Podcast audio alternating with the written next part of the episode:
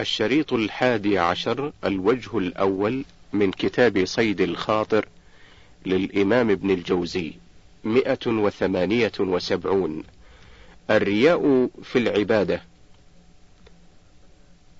ما أقل من يعمل لله تعالى خالصا لأن أكثر الناس يحبون ظهور عباداتهم. وسفيان الثوري كان يقول لا أعتد بما ظهر من عملي وكانوا يسترون أنفسهم واليوم ثياب القوم تشهرهم.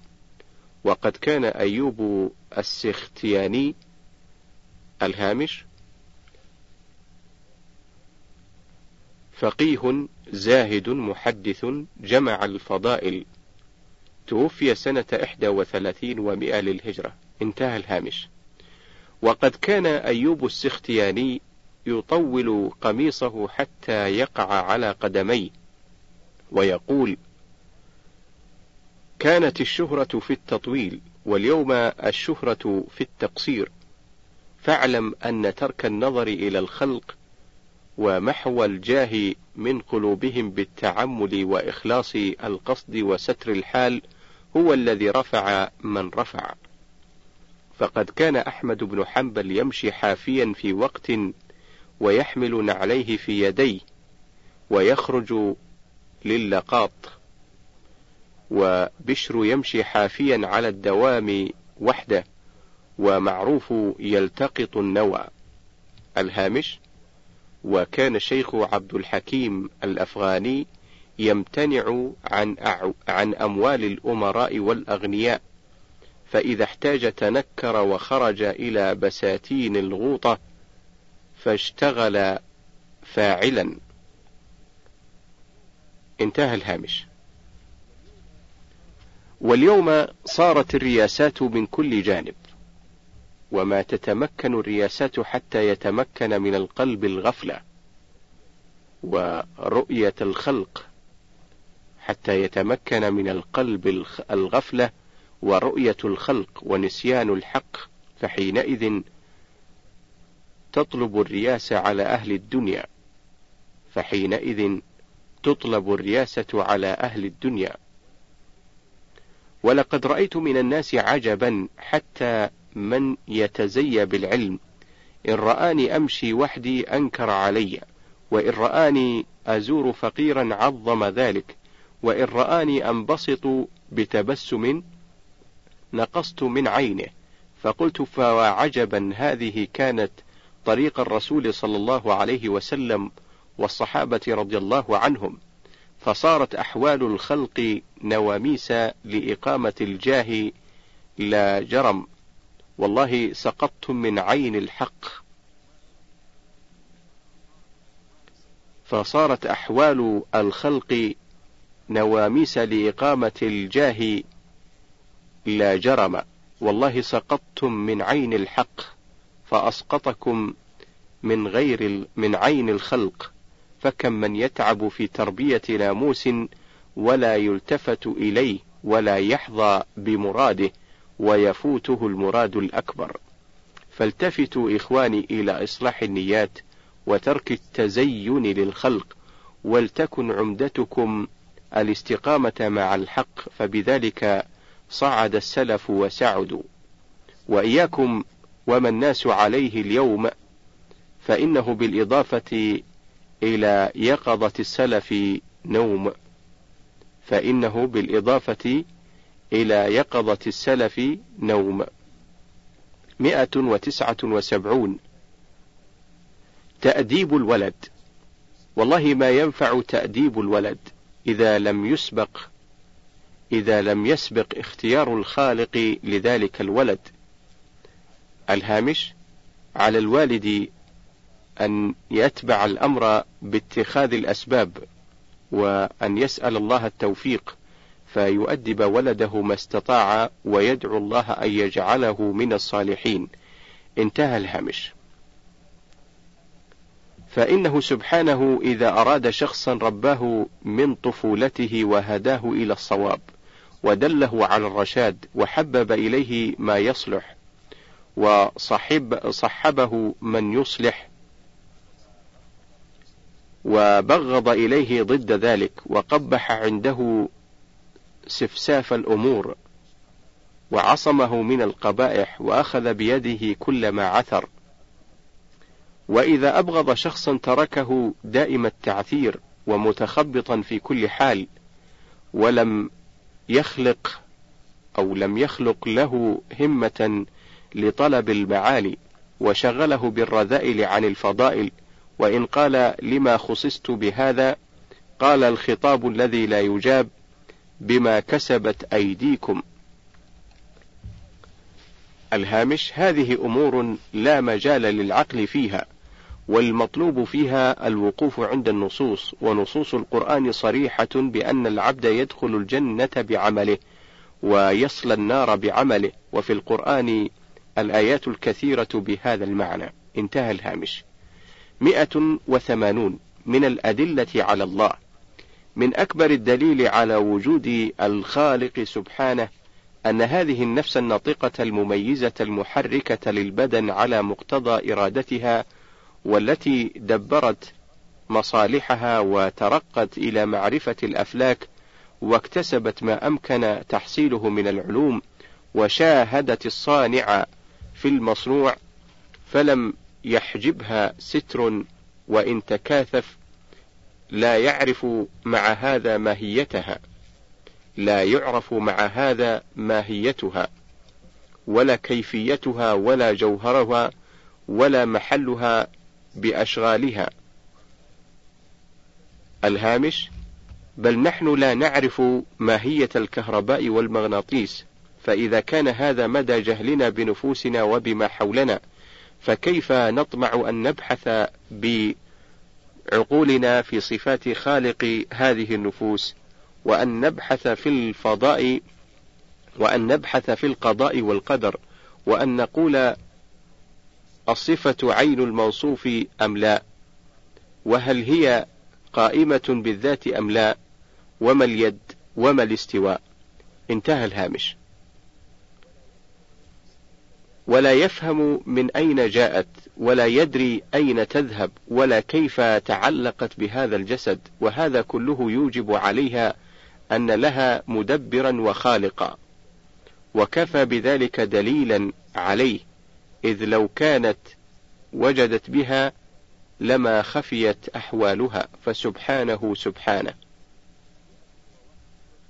مئة وواحد وثمانون. تعلم الحديث خير من التنفل. سبحان من من على الخلق بالعلماء الفقهاء الذين فهموا مقصود الأمر ومراد الشارع فهم حفظة الشريعة فأحسن الله جزاءهم. وأن الشيطان لا يتجافاهم خوفا منهم فإنهم يقدرون على أذاه وهو لا يقدر على أذاهم. ولقد تلاعب بأهل الجهل والقليل الفهم. وكان من أعجب تلاعبه أن حسن لأقوام ترك العلم ثم لم يقنعوا بهذا حتى قدحوا في المتشاغلين به. وهذا لو فهموا قدح في الشريعة.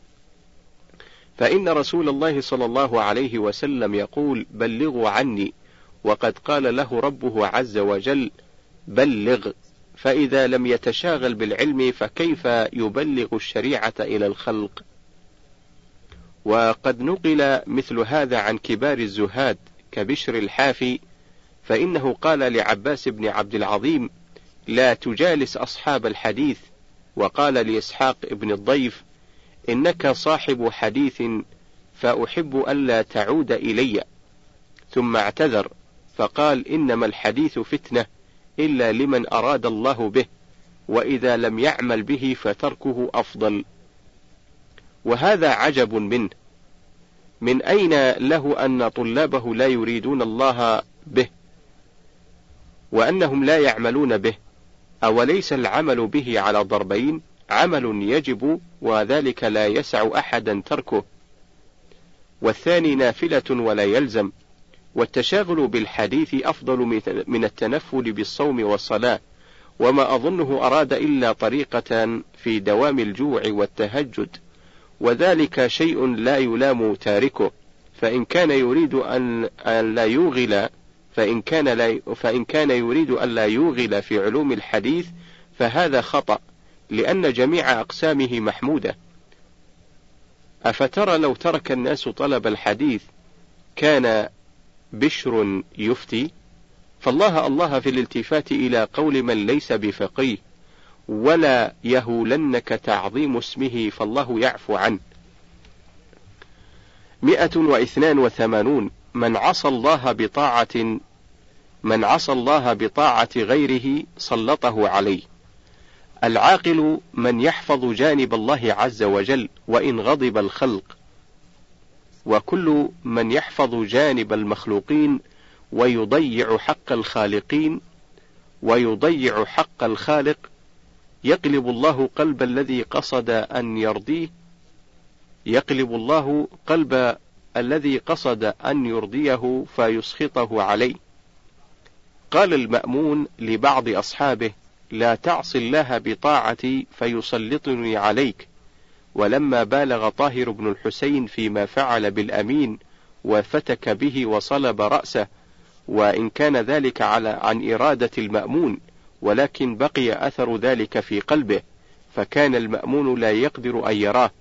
ولقد دخل عليه يوما فبكى المأمون فقال له طاهر لم تبكي؟ لا أبكى الله عينك. فلقد دانت لك البلاد. فقال أبكي لأمر ذكره ذل وسره حزن ولن يخلو أحد من شجن.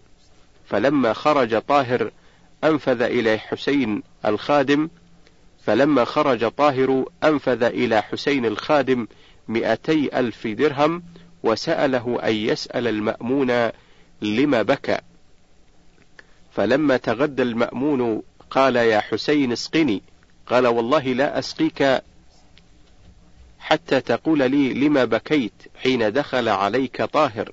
قال يا حسين وكيف عنيت بهذا حتى سألت عنه؟ قال لغمي بذلك. قال يا حسين أمر أن إن خرج من رأسك قتلتك. قال يا سيدي ومتى أخرجت لك سرا؟ قال إني ذكرت أخي محمدا وما ناله من الذلة فخنقتني العبرة فاسترحت إلى إفاضتها ولن يفوت طاهرا مني ما يكره. فأخبر حسين طاهرا بذلك فركب طاهر إلى أحمد ابن أبي خالد فقال له إن المعروف عندي ليس بضائع فغيبني عن عينه. قال سأفعل. فدخل على المأمون فقال ما بت البارحة؟ قال ولم؟ قال لأنك وليت غسان بن عباد خراسان وهو ومن معه أكلة رأس. الهامش أي أنهم لا يثبتون لعدوهم إلا هذا الزمن اليسير. انتهى الهامش. قال لأنك وليت غسان بن عباد خراسان وهو من وهو ومن معه أكلة رأس فأخاف أن يخرج خارج من الترك فيصطلمه. قال فمن ترى؟ قال طاهر بن الحسين.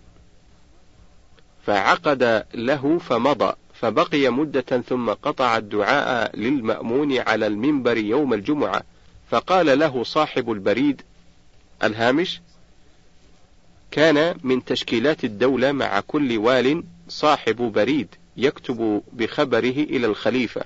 انتهى الهامش. فقال له صاحب البريد ما دعوت لأمير المؤمنين؟ قال سهو فلا تكتب. ففعل ذلك في الجمعة الثانية والثالثة.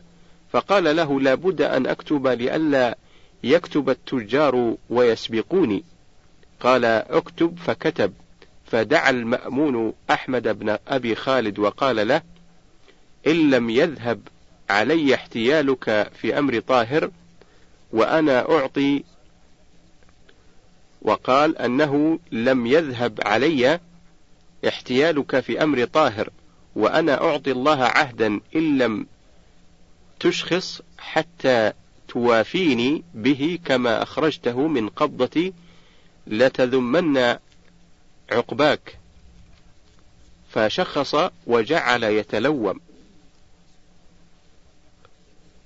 فشخص وجعل يتلوم في الطريق ويعتل بالمرض فوصل إلى الري وقد بلغته وفاة طاهر. الهامش يتلوم أي يتأخر ويتقاعس. وفي قوله فوصل إلى الري هو موضع هو وضع طهران اليوم والنسبة إليها رازي. انتهى الهامش. قلت ولما خرج الراشد من بغداد وأرادوا تولية المقتفي شهد جماعة من الشهود بأن الراشد لا يصلح للخلافة فنزعوه وولي المقتفي. فبلغني أنه ذكر للمقتفي بعض الشهود فذمه فبلغني أنه ذكر للمقتفي بعض الشهود فذمه وقال كان في من أعان على أبي جعفر.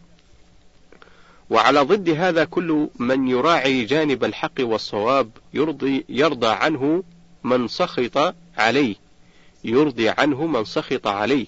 ولقد حدثني الوزير ابن هبيرة الهامش هو العالم المحدث العادل كان من نوادر الزمان توفي سنة ستين وخمسمائة للهجرة. انتهى الهامش. ولقد حدثني الوزير ابن خبيرة أن المستنجد بالله كتب إليه كتابا وهو يومئذ ولي عهد وأراد أن يستره من أبيه. قال فقلت للواصل بالله والله ما يمكنني أقرأه ولا أجيب عنه. فلما ولي الخلافة دخل عليه فقلت أكبر دليل على صدقي وإخلاصي أني ما حابيتك في أبيك. فقال صدقت أنت الوزير. وحدثني بعض الأصدقاء أن قوما الحقوا ألحقوا إلى المخزن أو ألحقوا إلى المخزن بعض دين لهم ليستخلص. قال فقال المسترشد لصاحب المخزن خلصه لهم وخذ ما ضمنوا لنا. فأحضر ابن الرطبي الهامش هو أحمد بن سلامة الفقيه الشافعي توفي ببغداد سنة سبع وعشرين وخمسمائة للهجرة. انتهى الهامش. فأحضر ابن الرطبي وعرض الأمر عليه فقال هذا أمر بظلم وما أحكم فيه. فقال إن السلطان قد تقدم. الهامش أي أمر انتهى الهامش. فقال إن السلطان قد تقدم قال ما أفعل. فأحضر قاضيا آخر فبت الحكم. فأخبر الخليفة بالحال. فقام أو فقال أما ابن الرطبي فيشكر على ما قال وأما الآخر فيعزل. وذلك لأنه بان له أن الحق ما قاله ابن الرطبي. وكذلك ما طلبه السلطان من أن يلقب ملك الملوك. فاستفتى الفقهاء فأجازوه فاستفتى الفقهاء فأجازوا ذلك وامتنع من إجازته الماوردي. فعظم قدره عند السلطان. الهامش الماوردي هو علي بن محمد قاضي القضاة له الكتاب العظيم الأحكام السلطانية وغيره توفي سنة خمسين وأربعمائة للهجرة. انتهى الهامش. ومثل هذا إذا تتبع كثير فينبغي أن يحسن القصد لطاعة الخالق وإن سخط المخلوق. فإنه يعود صاغرا ولا يسخط الخالق ولا يسخط الخالق فإنه يسخط المخلوق فيفوت فإنه يسخط المخلوق فيفوت الحظان جميعا. مئة وثلاثة وثمانون. لا تعاشر من ليس له أصل ولا شرف. ينبغي للعاقل أن ينظر إلى الأصول في من يخالطه ويعاشره ويشاركه ويصادقه ويزوجه أو يتزوج إليه. ثم ينظر بعد ذلك في الصور فإن صلاحها دليل على صلاح الباطن. أما الأصول فإن الشيء يرجع إلى أصله و بعيد مما لا أصل له أن يكون فيه معنى مستحسن وأن المرأة الحسناء إذا كانت من بيت رديء فقل أن تكون صينة. وكذلك أيضا المخالط والصديق والمباضع والمعاشر. فإياك أن تخالط إلا من له أصل يخاف عليه الدنس فالغالب السلامة. وإن وقع ذلك كان نادرا. وقد قال عمر بن عبد العزيز رضي الله عنه لرجل أشر علي في من استعمل. أشر علي في من أستعمل. فقال أما أرباب الدين فلا يريدونك وأما أرباب الدنيا فلا تردهم. ولكن عليك بالأشراف. فإنهم يصونون شرفهم عما لا يصلح. الهامش؟ في قوله الأشراف أي الأشراف بأخلاقهم لا بأنسابهم. انتهى الهامش. وقد روى أبو بكر الصولي قال حدثني الحسين ابن يحيى عن إسحاق. الهامش هو إسحاق ابن إبراهيم المصعبي مدير الشرطة ببغداد أيام المأمون والمعتصم والواثق والمتوكل. انتهى الهامش. قال حدثني الحسين ابن يحيى عن إسحاق قال دعاني المعتصم يوما فأدخلني معه الحمام ثم خرج فخلى بي وقال يا أبا إسحاق في نفسي شيء أريد أن أسألك عنه. إن أخي المأمون اصطنع قوما فأنجبوا واصطفيت أنا مثلهم فلم ينجبوا. قلت ومن هم؟ قال اصطنع طاهرا وابنه وآل سهل فقد رأيت كيف هم واصطنعت أنا الأفشين فقد رأيت إلى ما آل أمره. وأشناس فلم أجده شيئا وكذلك إيتاخ ووصيف. الهامش هؤلاء كلهم من غلمان الأتراك الذين جاء بهم المعتصم فجعلهم قواد الدولة ورؤساءها فكانت جناية على تاريخنا. انتهى الهامش. قال يا أمير المؤمنين ها هنا جواب على أمان من الغضب. فقال قال لك ذاك. قلت نظر أخوك إلى الأصول فاستعملها فأنجبت فروعها. نظر أخوك إلى الأصول فاستعملها فأنجبت فروعها واستعملت فروعا لا أصول لها فلم تنجب. الهامش لما اعتقدتم أناسا لا حلوم لهم ضعتم وضيعتم من كان يعتقد. ولو جعلتم على الأحرار نعمتكم حمتكم السادة المذكورة الحشد. انتهى الهامش. فقال يا أبا إسحاق فقال يا أبا إسحاق مقاساة ما مر بي طول هذه المدة أهون علي من هذا الجواب. أما الصور فإنه متى صحت البنية ولم يكن فيها عيب فالغالب صحة الباطن وحسن الخلق. ومتى كان فيها عيب فالعيب في الباطن أيضا. فاحذر من به عاهة كالأقرع والأعمى كالأقرع والأعمى وغير ذلك. فإن بواطنهم في الغالب ردية. الهامش الله أعلم بصحة هذا الحكم. انتهى الهامش. ثم ما ثم مع معرفة أصول, أصول المخالط وكمال صورته لا بد من التجربة قبل المخالطة واستعمال الحذر واستعمال الحذر لازم وإن كان كما ينبغي. مئة وأربعة وثمانون الذكاء والتلطف في طلب الأغراض. ينبغي أن يكون شغل العاقل في العواقب والتحرز مما يمكن أن يكون. ينبغي أن يكون شغل العاقل في العواقب والتحرز مما يكون مما يمكن أن يكون. ومن الغلط النظر في الحالة الحاضرة كالموافق لمعاشه ولصحة بدنه وربما يجري له مصحوبه فينبغي أن يعمل على انقطاع ذلك فيكون مستعدا لتغير الأحوال. وكذلك النظر في لذة تفنى وتبقى تبعتها وعارها. وإيثار الكسل والدعة لما يجيء من بقاء الجهل. وكذلك تحصيل المرادات التي لا تحصل إلا بالتلطف في الاحتيال خصوصا إذا أريد من ذكي فإنه يفطن بأقل تلويح. فمن أراد غلبة الذكي دقق النظر وتلطف في الاحتيال. وقد ذكر في, تك في كتب الحيل ما يشحذ الخواطر. وأتينا بجملة منه في كتاب الأذكياء مثل ما روي أن رجلا من الأشراف كان لا يقوم لأحد ولا يخشى أحدا فجاز عليه بعض الوزراء فلم يرد ولم يقم. فقال ذلك الوزير لرجل أخبر فلانا أني قد كلمت أمير المؤمنين في حقه وقد أمر له بمائة ألف فليحضر ليقبضها. فأخبره ذلك الرجل فقال الشريف إن كان أمر لي بشيء فلينفذه لي. وإنما مقصوده أن يضع مني بالتردد عليه.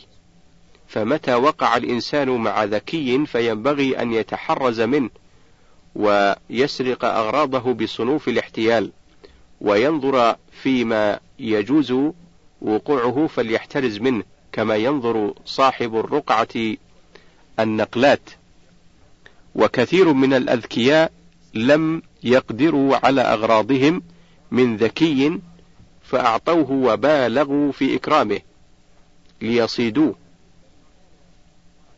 فإن, فإن كان قليل الفطنة وقع في الشرك وإن كان أقوى منهم ذكاء علم أن تحت هذه الجنية خبية فزاده ذلك احترازا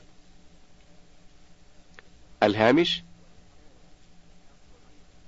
وإن كان أقوى منهم ذكاء علم أن تحت هذه الجنية خبية فزاده ذلك احترازا.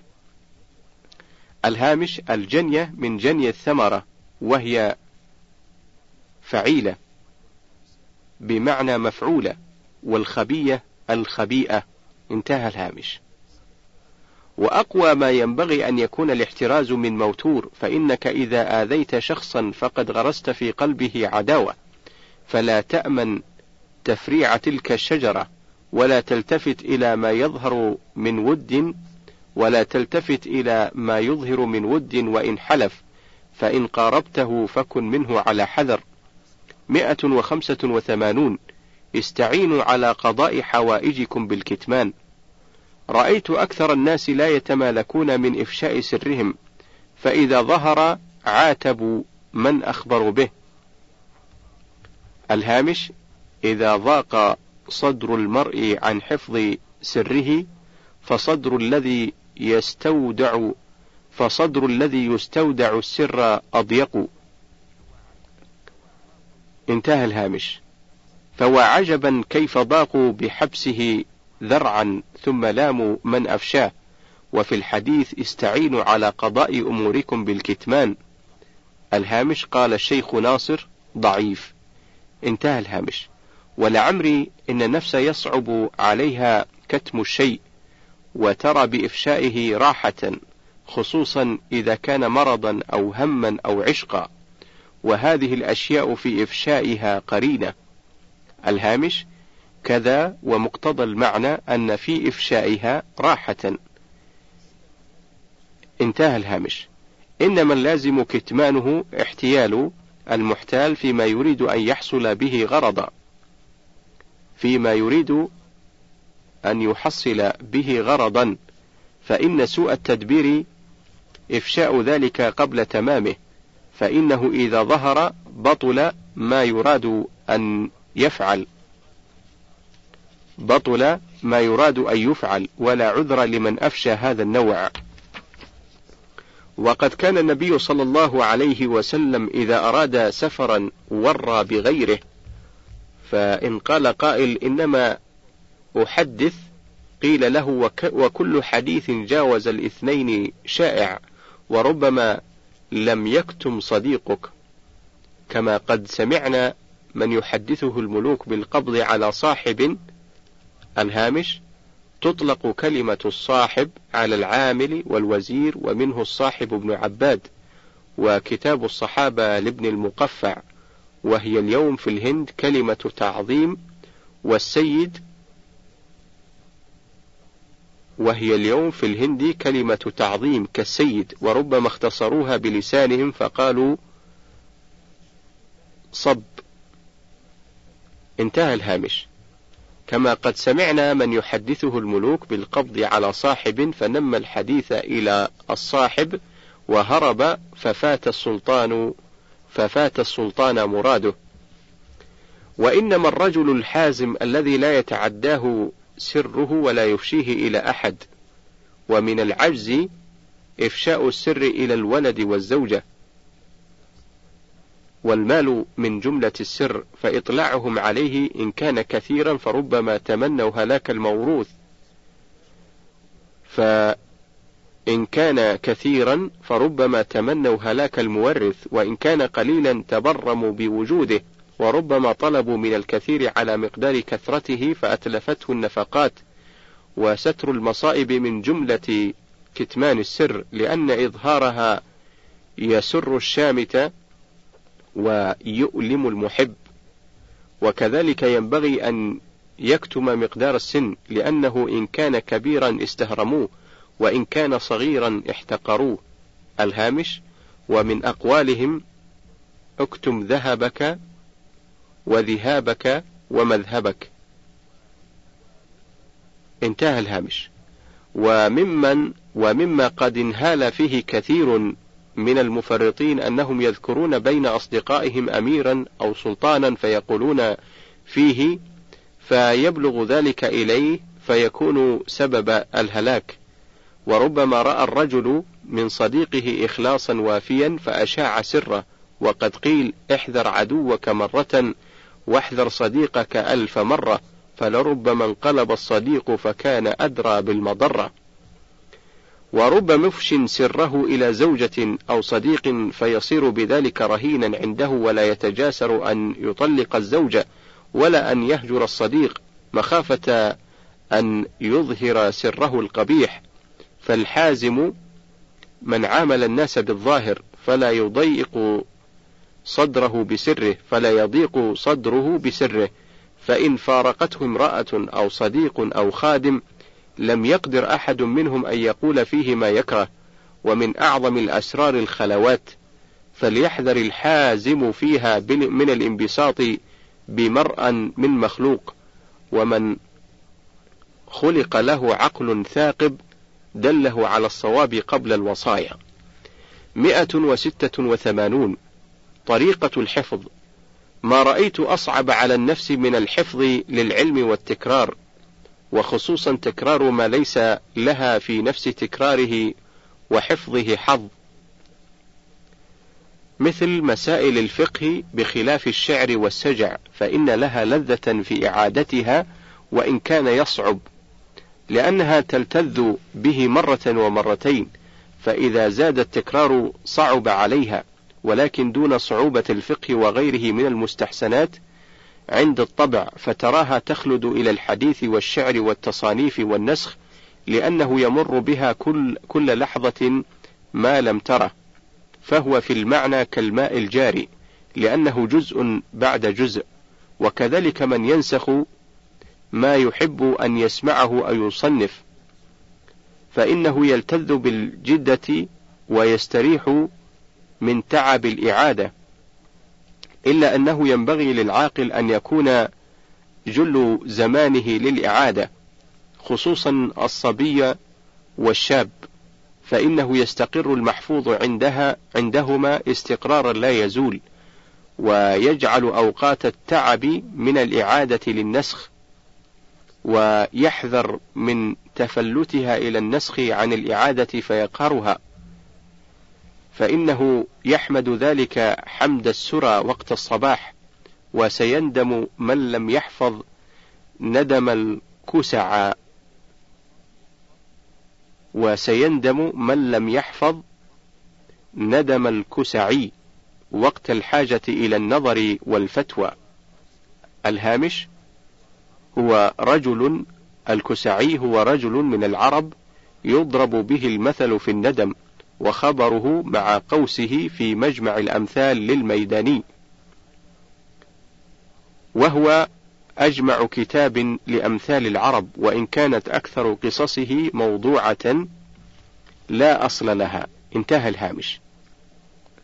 وسيندم من لم يحفظ ندم الكساعي وقت الحاجة إلى النظر والفتوى وفي الحفظ نكتة ينبغي أن تلحظ. وهو أن الفقيه يحفظ الدرس ويعيده ثم يتركه فينساه فيحتاج إلى زمان آخر لحفظه فينبغي أن يحكم فينبغي أن يحكم الحفظ ويكثر التكرار ليثبت قاعدة الحفظ. مئة وسبعة وثمانون العزلة للعالم والعابد. ما أعرف نفعا كالعزلة عن الخلق خصوصا للعالم والزاهد فإنك لا تكاد ترى إلا شامتا فإنك لا تكاد ترى إلا شامتا بنكمة أو حسودا على نعمة ومن يأخذ عليك غلطاتك. فيا للعزلة ما ألذها. سلمت من كدر غيبة وآفات تصنع وأحوال المداجاة وتضييع الوقت. الهامش قد أكثر المؤلف الكلام في العزلة والحق فيها ما قاله هو في كتابه منهاج القاصدين الذي اختصر فيه الأحياء للغزالي.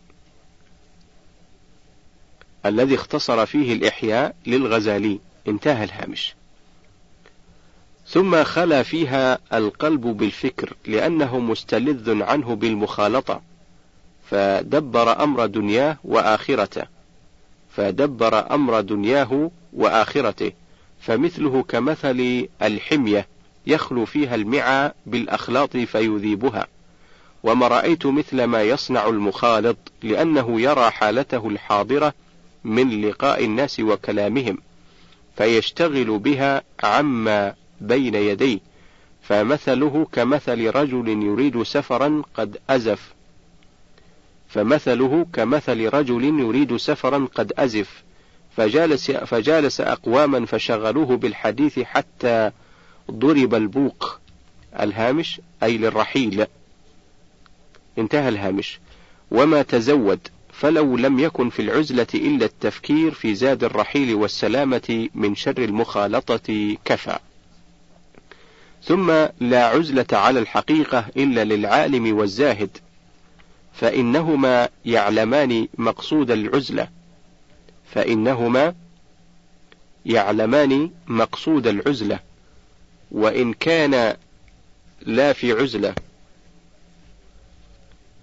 وأما العالم فعلمه مؤنسه وكتبه محدثه والنظر في سير السلف مقومه. والتفكير والتفكر في حوادث الزمان السابق فرجته فإن ترقى بعلمه إلى مقام المعرفة الكاملة للخالق سبحانه وتشبث بأذيال محبته تضاعفت لذاته واشتغل بها عن الأكوان وما فيها فخلا بحبيبه وعمل معه بمقتضى علمه وكذلك الزاهد تعبده أنيسه ومعبوده جليسه فإن كشف لبصره عن المعمول معه فإن كشف لبصره عن المعمول معه غاب عن الخلق وغابوا عنه.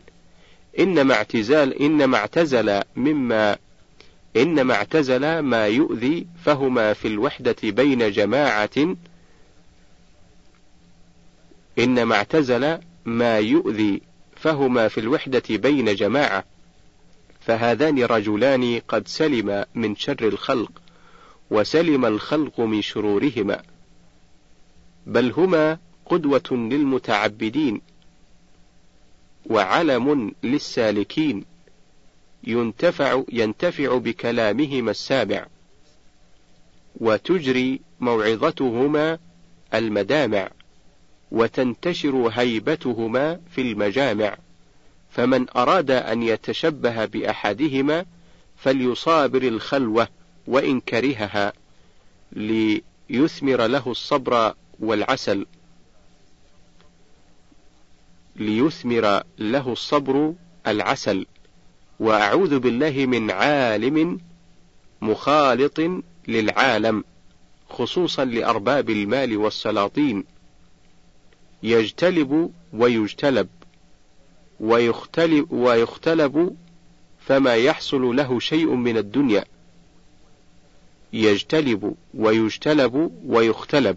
فما يحصل له شيء من الدنيا إلا وقد ذهب من دينه أمثاله. ثم أين الأنفة من الذل للفساق؟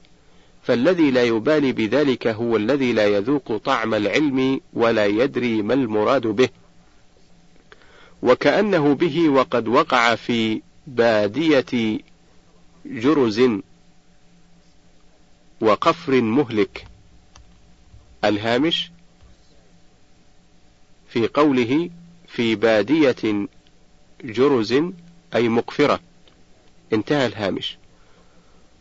في بادية جرز وقفر مهلك في تلك البراري وكذلك المتزهد إذا خالط وخلط فإنه يخرج إلى الرياء والتصنع والنفاق فيفوته الحظان لا الدنيا ونعيمها تحصل له ولا الآخرة. فنسأل الله عز وجل خلوة حلوة وعزلة عن الشر لذة. الهامش أي لذيذة. انتهى الهامش. فنسأل الله عز وجل خلوة حلوة وعزلة عن الشر لذة يستصلحنا فيها لمناجاته ويلهم كلا منا طلب نجاته. إنه قريب مجيب. انتهى الوجه الأول وننتقل إلى الوجه الثاني.